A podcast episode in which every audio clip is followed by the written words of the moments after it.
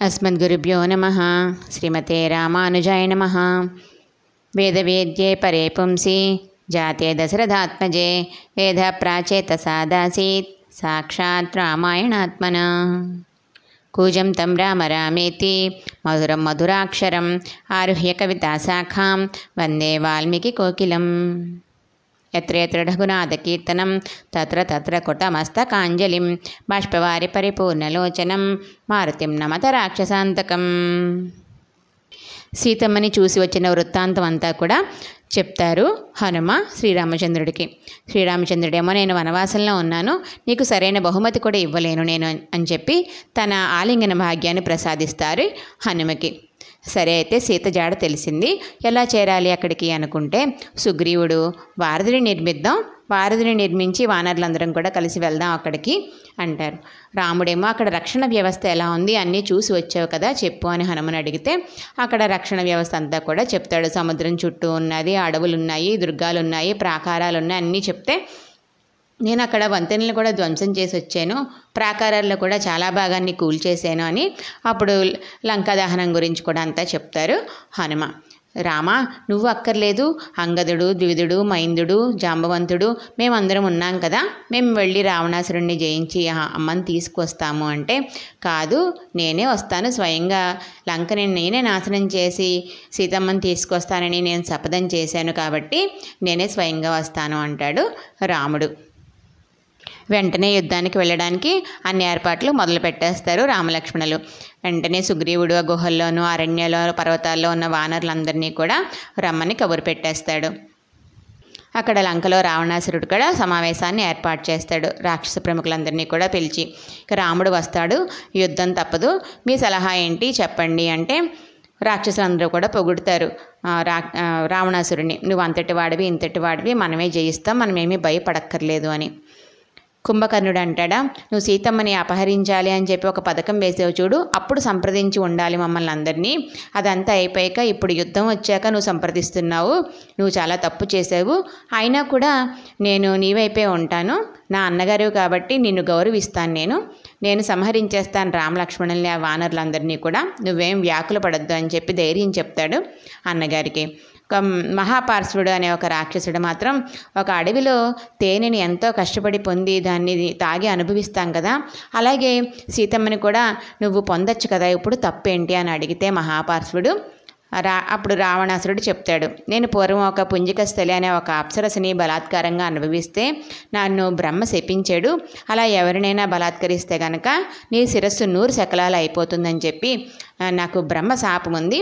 అందుకనే నేను సీతమ్మని ఏమీ చేయలేదు అని చెప్తాడు రావణాసురుడు. విభీషణుడు మాత్రం వ్యతిరేకిస్తాడు.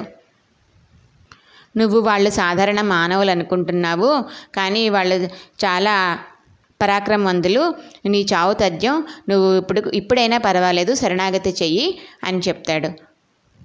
కానీ రావణాసురుడు మాట వినడు. అదే వేరొకరైతే నేను వధించేసేవాడిని నువ్వు నా తమ్ముడు అయిపోయావు నువ్వు వెళ్ళిపో అని చెప్పి దూషిస్తాడు విభీషణుడిని ఇక విభీషణుడు తనకి అనుకూలుగా ఉన్న నలుగురు మంత్రులతో కలిసి వెంటనే బయలుదేరి రాముడి దగ్గరికి వెళ్ళిపోతాడు. ఒక్క గంటలో వెళ్ళిపోయి రాముడి దగ్గర నిలబడతాడు. రామశిబిరం దగ్గర ఆకాశంలో నిలబడతాడు. రాక్షసులు యుద్ధానికి వచ్చేసారని చెప్పి వానరులు యుద్ధానికి సన్నద్ధమైపోతారు. నేను యుద్ధానికి రాలేదు. రాముడిని శరణాగతి చేయడానికి వచ్చాను. మా అన్నగారిని వ్యతిరేకించి వదిలేసి వచ్చేసాను. అధర్మాన్ని పాటిస్తున్నాడు కాబట్టి అంటే విభీషణుడిని స్వీకరించచ్చా లేదా అని చెప్పి వానరులందరూ కూడా మాట్లాడుకుంటూ ఉంటారనమాట సుగ్రీవుడేమో వద్దు స్వీకరించొద్దు విభీషణుడిని తన సొంత అన్నగారిని ఇలాంటి ఆపద సమయంలో వదిలేసి వచ్చాడు అంటే మనం నమ్మకూడదు అటువంటి వాడిని అని చెప్పి అంటారు. ఎవరూ కూడా వద్దు అని అంటారు. కానీ హనుమంతుడు మాత్రం చూసి వచ్చాడు కదా విభీషణుడు చాలా మంచివాడని తెలుసు కదా. ఏమీ పర్వాలేదు రామా. మనం నమ్మచ్చు విభీషణుణ్ణి అంటారు. కానీ రాముడు అంటాడా ఎవరైనా సరే శత్రువైనా సరే ఆఖరికి రావణాసురుడు వచ్చి శరణకు శరణ కోరినా సరే నేను ఇప్పుడు ఆదరిస్తాను. అలాగే విభీషణుడు కూడా నన్ను నమ్మి వచ్చాడు కాబట్టి అతను ఎటువంటి వాడైనా సరే నేను ఆదరిస్తానని చెప్పి విభీషణ్ణి ఆదరిస్తాడు.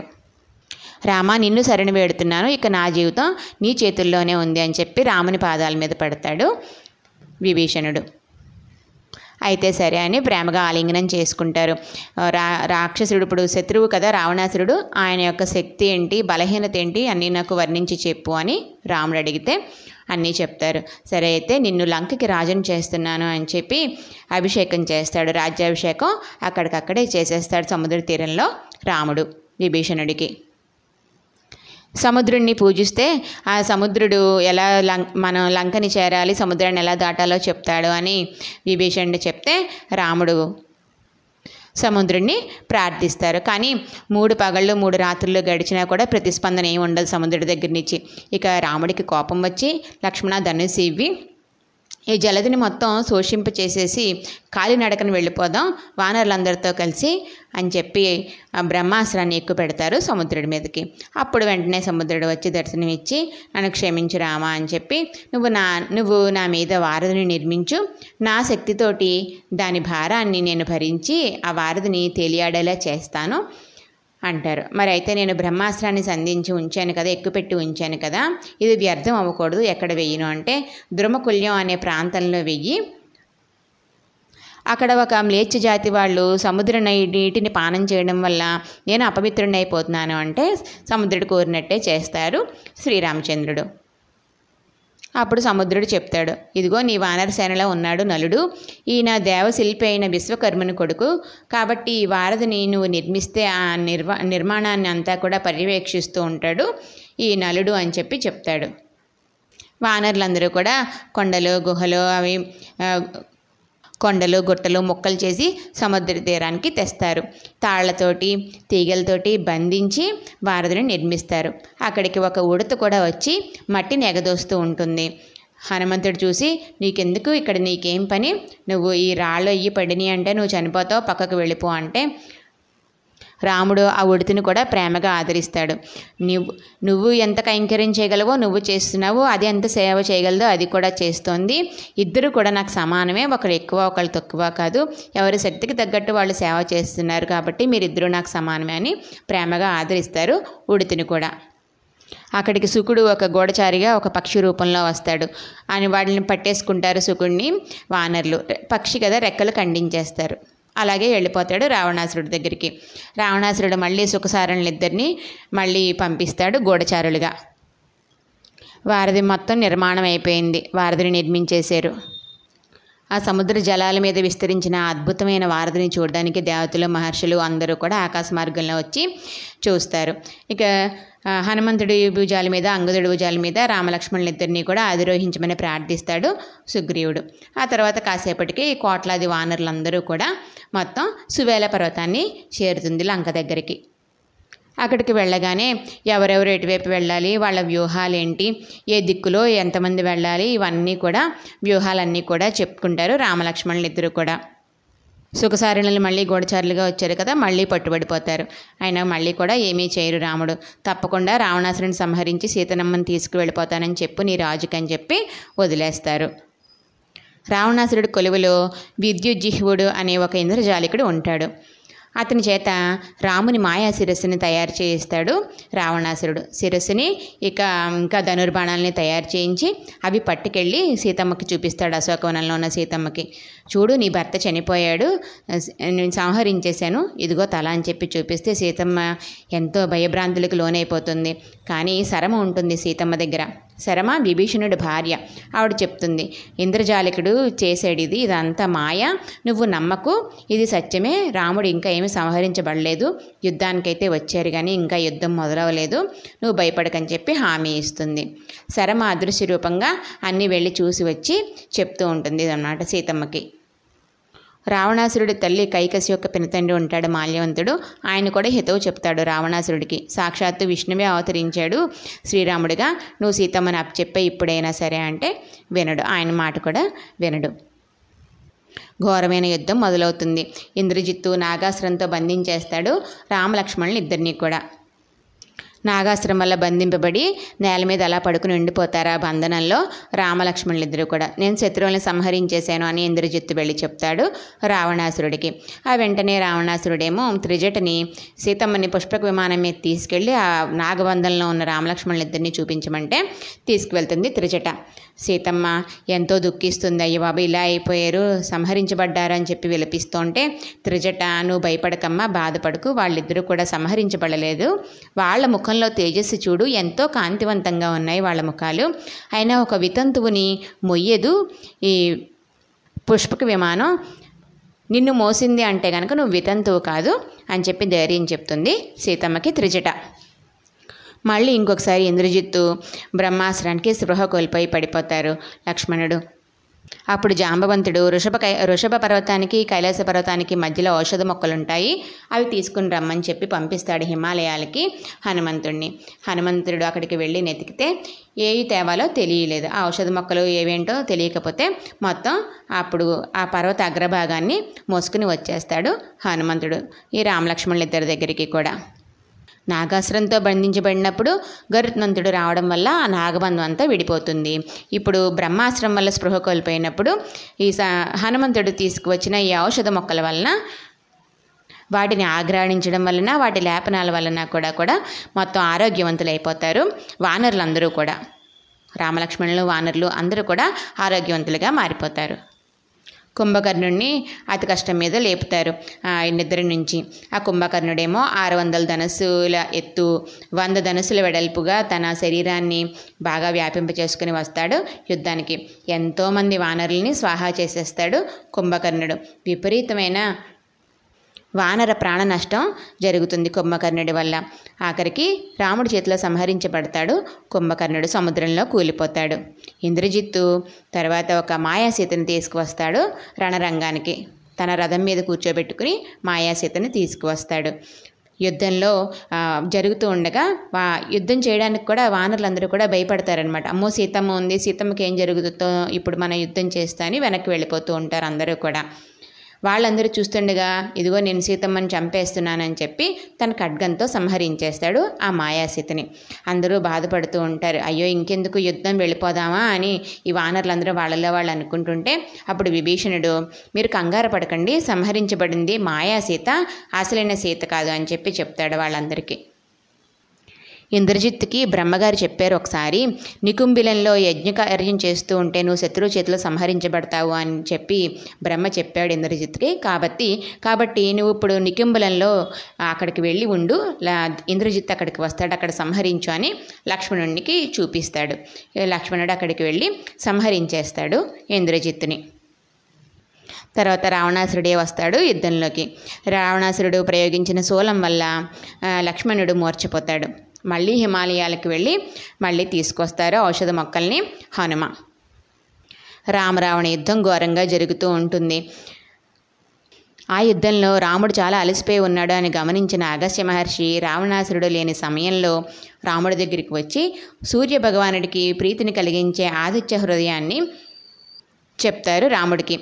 ఇలా నువ్వు ఆదిత్యుడిని ప్రార్థించు. ఈ ప్రార్థన వల్ల నువ్వు నీ శత్రువుని నిశ్చయంగా జయించగలుగుతావు. ఇది నా నుండి నువ్వు స్వీకరించు అని చెప్పి ఆదిత్య హృదయాన్ని చెప్తారు రాముడికి. ఆ రోజే రావణ సంహారం చేసేస్తారు శ్రీరామచంద్రుడు. రావణాసురుడి యొక్క భార్యలందరూ వచ్చి విలపిస్తారు.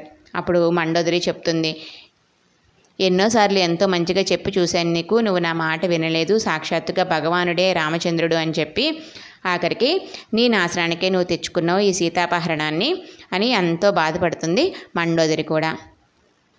విభీషణుడికి పట్టాభిషేకం చేసేస్తాడు శ్రీరామచంద్రుడు. అయితే శ్రీరామచంద్రుడు హనుమని నువ్వు వెళ్ళు అశోకవనంలో ఉంది కదా సీత అక్కడికి వెళ్ళు ఆందోళన వద్దు రాక్షస సంహారం అయిపోయిందని చెప్పు అని హనుమని పంపిస్తారు. హనుమ వెళ్ళి చెప్తాడు రావణాసురుడు చనిపోయాడు. నువ్వేమీ ఆందోళన పడద్దమ్మా. ఇంకా నీ చుట్టూ ఈ రాక్షస స్త్రీలు ఉన్నారే ఇన్నాళ్ళు నిన్ను ఎన్నో రోజులు బాధ పెట్టారు కదా. వీళ్ళందరినీ నేను సంహరించేనా అని అడిగితే సీతమ్మ కోప్పడుతుంది. తప్పు అలా సంహరించుకో అని చెప్పి. సరే నేను వెళ్ళిపోతాడు హనుమ. రాముడేమో విభీషణుడికి చెప్తాడు. కొత్త చీరని ఆభరణాలని కూడా అన్నిటినీ ఇచ్చి సీతమ్మకి స్నానం చేసి శుచిగా రమ్మను నా దగ్గరికి అని చెప్పి కబురంపిస్తాడు విభీషణుడితోటి సీతమ్మ అలా స్నానం చేసి శుచిగానే ఆభరణాలన్నీ ధరించి రాముడి దగ్గరికి వస్తూ ఉంటుంది. ఈ వానరులందరూ కూడా సీతమ్మని చూడాలి అని ఆరాటపడుతుంటే రాక్షసులు వాళ్ళందరినీ కూడా వెనక్కి నెడుతూ ఉంటారనమాట రాముడు కోప్పడతాడు. తప్పు లేదు. ఇలాంటి ప్రదేశాల్లో సీతమ్మని చూడొచ్చు. వాళ్ళందరూ కూడా ఇంత కష్టపడి వచ్చారు కదా ఇక్కడ దాకా సీతమ్మని చూడనివ్వండి ఏమనకండి వానరులందరినీ కూడా అని చెప్తాడు రాముడు. సీతమ్మ వచ్చాక తన ఎదుటికి నేను నా శపథం చేశాను. రావణాసురుని సంహరించి నేను విడిపిస్తాను అని నా శపథం నేను నిలబెట్టుకున్నాను. లేకపోతే మా వంశానికి కూడా ఎంతో అప్రతిష్ట. కాబట్టి నేను నిన్ను ఇక్కడి నుంచి విడుదల చేస్తున్నాను. నువ్వు ఎవరిని కావాలంటే వాళ్ళని వాళ్ళ మీద నువ్వు మనసుని పెట్టుకో. నువ్వు ఎవరిని వరించినా సరే పర్వాలేదు. పరపురుషుడి దగ్గర ఇన్నాళ్ళు ఉన్న ఆవిడని నేను స్వీకరించను అని చెప్తాడు. సీతమ్మకి అంతమందిలో రామచంద్రుడి నుంచి ఆ మాట వస్తే ఎంతో బాధపడిపోతుంది. ఎంతో అవమానభంగా ఫీ అనుకుంటుందన్నమాట. అన్నాళ్ళు రామచంద్రుడి కోసం ఎదురు చూసి అంత బాధపడి తీ సీత తీరా రావణ సంహారం అయ్యాక రాముడు ఇలా మాట్లాడితే భరించలేకపోతుంది సీతమ్మ. వెంటనే లక్ష్మణుణ్ణి అగ్నిజ్వాల పెట్ అగ్నిజ్వాల కోసం ప్రార్థిస్తుంది. అగ్నిని రాజి రాజేస్తాడు లక్ష్మణుడు. అగ్నిలో ప్రవేశించినా కూడా దహించబడలేదు సీతమ్మ. రామాని సీత గొప్ప పతివ్రత అని చెప్పి అగ్నిదేవుడు కూడా రాముడికి సీతమ్మని సమర్పించి వెళ్ళిపోతాడు. సీతమ్మని తిరిగి పొందినందుకు రాముడు కూడా చాలా ఆనందాన్ని అనుభవిస్తాడు. దశరథుడు కూడా వస్తాడు స్వర్గలోకం నుంచి. రథం మీద వచ్చి రాముడితో లక్ష్మణుడితో సీతమ్మతో కూడా మాట్లాడి వాళ్ళని దీవిస్తారు. రాముడి మీద నువ్వు అలగద్దమ్మా సీత. ఇలా ఇలా నిన్ను అగ్ని ప్రవేశం చేయించినందుకు కూడా రాముడిని నువ్వు కోప్పడద్దు. ఒక రాజుగా తను ఏం చేయాలో అలాగే ప్రవర్తించాడని చెప్పి సీతమ్మను కూడా అనునయించి వెళ్ళిపోతాడు దశరథుడు. ఇంద్రుడు వచ్చి నీకు ఏదైనా వరం కావాలంటే కోరుకో అని రాముడిని అడుగుతాడు. అప్పుడు రాముడేమో నా కోసం వచ్చి ఇంత దూరం ఈ వానరులందరూ కూడా చాలామంది చనిపోయారు కదా వాళ్ళందరూ కూడా మళ్ళీ జీవించాలి. వాళ్ళు ఎక్కడ ఉంటే అక్కడ వృక్షాలు బాగా ఉండాలి. ఆ వృక్షాలకి ఫలాలు కూడా అన్నీ బాగా ఉండి వాళ్ళు ఎప్పుడు కూడా సుఖంగా ఉండాలి అని చెప్పి కోరుకుంటాడు ఇంద్రుడిని ఇంద్రుడు వరం ఇస్తా అన్నాడు కదా. అలాగే మొత్తం ఈ వానరులందరూ కూడా మళ్ళీ జీవిస్తారు. చనిపోయిన వానరుల వానరాలన్నీ కూడా జీవిస్తాయి అన్నమాట చాలా ఏదో బాగా ఎంతో కాలం చాలా మత్తు నిద్రపోయి లేచిన వాళ్ళు ఎలా ఉంటారో అలా లెగిచి అన్నీ కూడా గమనించి ఓహో రావణ సంహారం అయిపోయింది. మళ్ళీ మనం జీవించి వచ్చామన్నమాట అని వాళ్ళు కూడా తెలుసుకుంటారు. విభీషణుడేమో రాముడిని ఆ రోజుకి ఉండండి అని చెప్పి అడిగితే కాదు నేను వెంటనే వెళ్ళాలి భరతుడి దగ్గరికి. వెంటనే ఏదైనా ఒక మార్గం ఏదైనా చూడు నేను వెళ్ళాలంటే అని చెప్పి అడుగుతాడు రాముడు. వెంటనే విభీషణుడు పుష్పక విమానాన్ని సిద్ధం చేస్తారు. మొత్తం సీత రాముడు లక్ష్మణుడు వానరులు అందరూ కూడా ఆ పుష్పక విమానాన్ని అధిరోహించి తిరుగు ప్రయాణానికి సిద్ధమైపోతారు. ఇక యుద్ధకాండలోదే పట్టాభిషేకం కూడా శ్రీరామచంద్రమూర్తి యొక్క పట్టాభిషేకం కూడా. కానీ దాన్ని రేపు అనుభవిద్దాం. శ్రీమతే రామానుజాయ నమ.